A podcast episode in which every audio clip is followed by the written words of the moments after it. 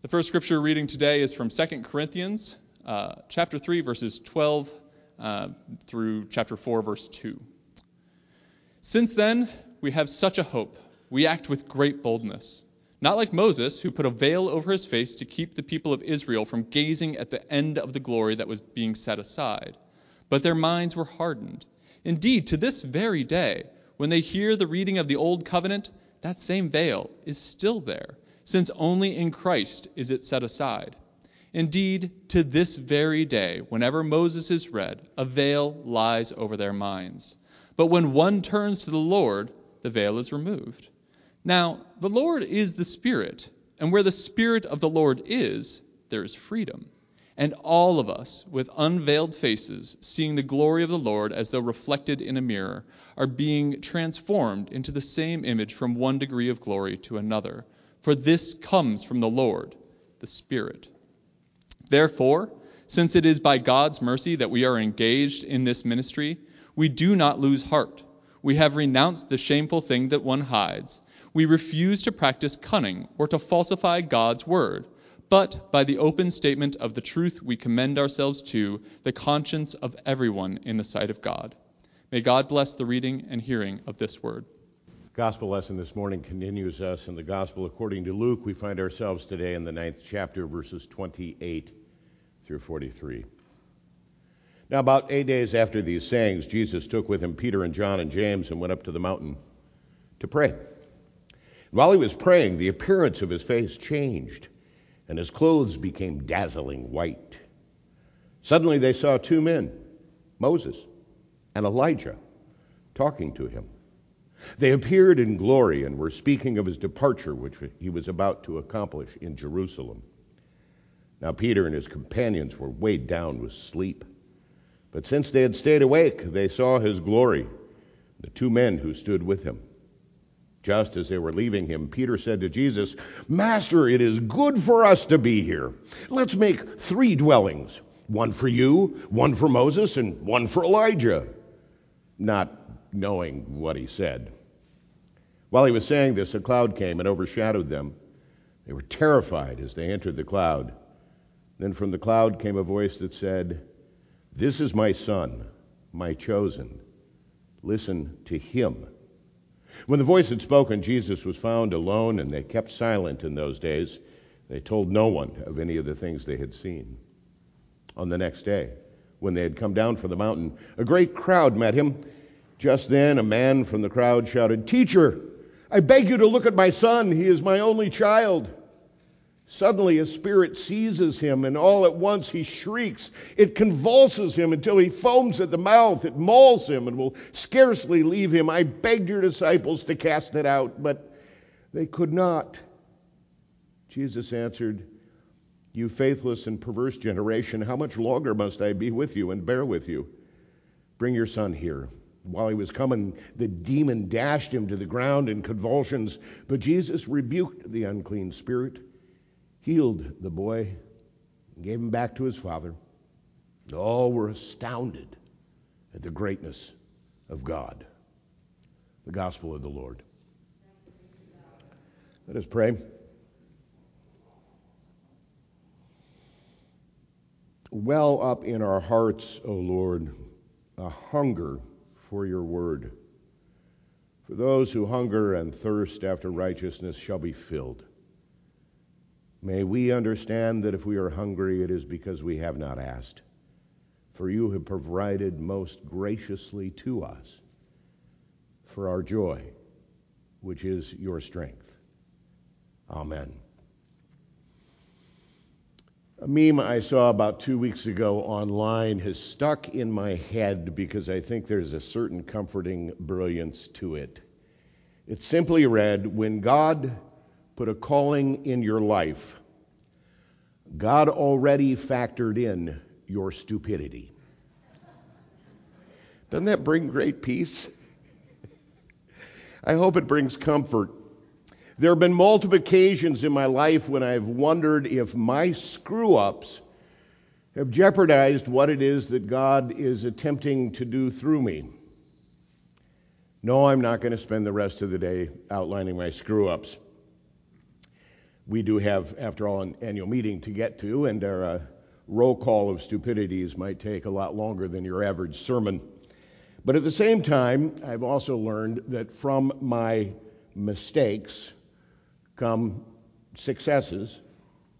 So even when I have messed up, God was faithful in my weakness and failure to transform those moments into opportunities for grace and for strength.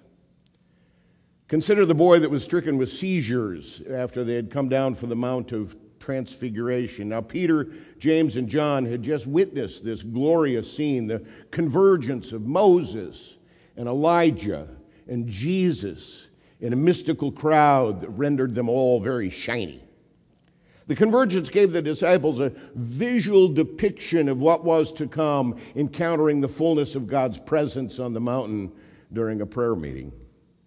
As the Apostle Paul mentioned in the epistle lesson that Chris read, whenever Moses would go up into the mountain for an encounter with God, that encounter would leave an imprint of God's presence on his face. And when he'd come down, his face would be glowing, and the people would kind of freak out. They couldn't bear to look at Moses, and so they asked if they could put a veil over his face because, quite frankly, his emergence with the presence of God completely distracted from what he was going to say. He was so luminescent. And so they put on the veil, and in tribute to that moment in Orthodox Jewish communities, when the uh, Pentateuch is read, the people will actually veil their faces in memory of the glory of Moses speaking the law. That was the case with the disciples. Jesus had work to do, but they became so mesmerized with the glory of Mount Transfiguration, Peter suggested they just linger there. Let's stay a while. Let's build a museum, or a think tank, or a foundation, or a university. And we can have a building for you, Jesus, a building for Moses, a building for Elijah. Sounds like Oprah. Jesus gets a building. Moses gets a building. Elijah gets a building. I love Jesus' response to that comment from Peter. Jesus just pretends it doesn't happen. He just sort of moves on. He says nothing in response. It was Moses, the giver of the law, Elijah, the prophet, prophet who did not see death, but instead the low swinging chariot came to carry him home. And of course, Jesus, the embodiment of the good news of the gospel. Peter says, let's just sit here for a moment. Let's, let's get out the remote and hit replay and watch it again in slow motion. Ooh, fast motion. Ooh, let's just linger over and over and over, except that vision, that moment, accomplished little. Peter, just two weeks later, still denies Christ. I never knew him. James and John abandoned Jesus in the Garden of Gethsemane when the soldiers carried him away. They ran away. They all cowered with the others in the upper room. This great transfigured vision did absolutely nothing for their hearts when things became difficult, when they were terrified. If the transfiguration teaches us anything, it may teach us just how useless visions can be. Besides, at the bottom of the mountain, there was a dad who had a little boy who was suffering from seizures. And the disciples were powerless to heal the boy, and Jesus had work to do. They'd attempted to cast the demon out, but somehow they had just failed. When Mark tells the story of the transfiguration and the boy who has seizures, uh, the disciples asked Jesus why it was they couldn't cast out the demon. And Jesus responds that these only respond to much prayer. That is the problem with grand moments. They're only moments. And they don't necessarily accomplish the work that needs to be done. When I was in high school, I was a, a, cheerleader my senior year. You never would have guessed that. No, I wouldn't expect you to. Um, it wasn't because I could do a standing backflip, which I couldn't. It was that I had a voice which, when combined with a megaphone, could take charge of the cheers for an entire crowded football stadium. That's why they recruited me to be a cheerleader. I was also a member of the pep band.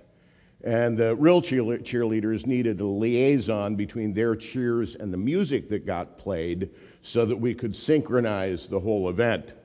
Now, we, the pep band and the cheerleaders and my big voice, held outrageously wonderful pep rallies, posters, balloons, coordinated cheers, the school song, other spirit men who could do real backflips, complex cheer routines, chants against our opponents, cadences supporting our team that they were great no matter what, except we had one major problem. Our football team wasn't any good. There was no correlation between the energy of the pep rally and the likelihood of victory. We could keep the crowd in the game. We really could. But when there were only two and a half minutes left in the fourth quarter and the only winning combination was a Hail Mary pass followed by a fumbled punt return and a 63 yard, uh, yard field goal, no cheer was going to make that happen for our team, especially the field goal. We never even tried extra points because our kicker was so bad. Always went for two, almost never got that either. Yes, we had spirit, no matter the cost. We had spirit, and then we lost. That's the problem with grand transfigurational moments. They end, and life picks up exactly where life left off. Consider the children of Israel. Their leader was so close to God that his face was constantly glowing. But every time he spoke to the people, they recognized he spoke to God. But then when water was short, they complained. When food was short, they complained. When they had to go and invade the land, they resisted. No amount of glowing face Moses actually turned them into an energized force. No charisma, no momentary energy brought about sustained change. As Jesus said, true change only comes from prayer over the long haul. Now, last Sunday, you may recall I preached about loving your enemies. Love your enemies, said Jesus. This week, more than one person has quite sincerely asked, How are we supposed to love Vladimir Putin? It's a fair question. I'm going to attempt an answer. It has to do with the nature of love. When Christ said, Love your enemies, he wasn't talking about distant characters. Jesus didn't say, Have warm and happy feelings for the emperor who was way back in Rome. Love requires proximity. What we call love at first sight, that's not love, that's lust. I could no more love Vladimir Putin than I could love Donald Trump or Joe Biden or any other world leader that I've never met. I may find their ideas compelling, I may find their ideas repulsive, but they are not individuals for whom I can pour out genuine, constructive, compassionate actions. They're about charisma, and that's why they hold pep rallies. But sustained change, that's what Jesus is talking about when he says, Love your enemies. Jesus is talking about those who are right in front of us. The friend or relative who constantly interrupts your relationship and gatherings with annoyingly provocative comments. Jesus tells us to love them. Perhaps love them enough to just change the subject and seek their well being rather than a rebuttal of their thoughts. But second, I think it has to do with this little boy stricken with seizures, possessed by a demonic spirit. And that is the part that involves much prayer. The nature of love is not a single heroic event, as every husband who went over the top on Valentine's Day well knows. It's not a momentary shift from loathing to loving when the light hits their face just right, and all of a sudden, we see them transfigured in a heavenly glow. No. How can we love Vladimir Putin? We can't. He's too far away. We also can't hate him either, to be honest. Eh, that takes way too much energy, and frankly, in the grand scheme of things, it's pretty irrelevant. Our hate has no constructive power at this distance. But there are those of us who are near us, who are in our lives, who occasionally begin to sing the praises of narcissistic sociopaths. What are we to do for them? How do we transfigure our heart so that we can gain for them the capacity to love? We recognize that love is hard work, hard, prayerful work. It cultivates and grows in our hearts and our actions. Love expands our ability to separate the person from the demonic. Love doesn't just appear, love grows, and our capacity to love expands even through our stupidity. And remember, when God puts a calling in your life, God has already factored in your stupidity. Much prayer, said Jesus. Much prayer. Amen.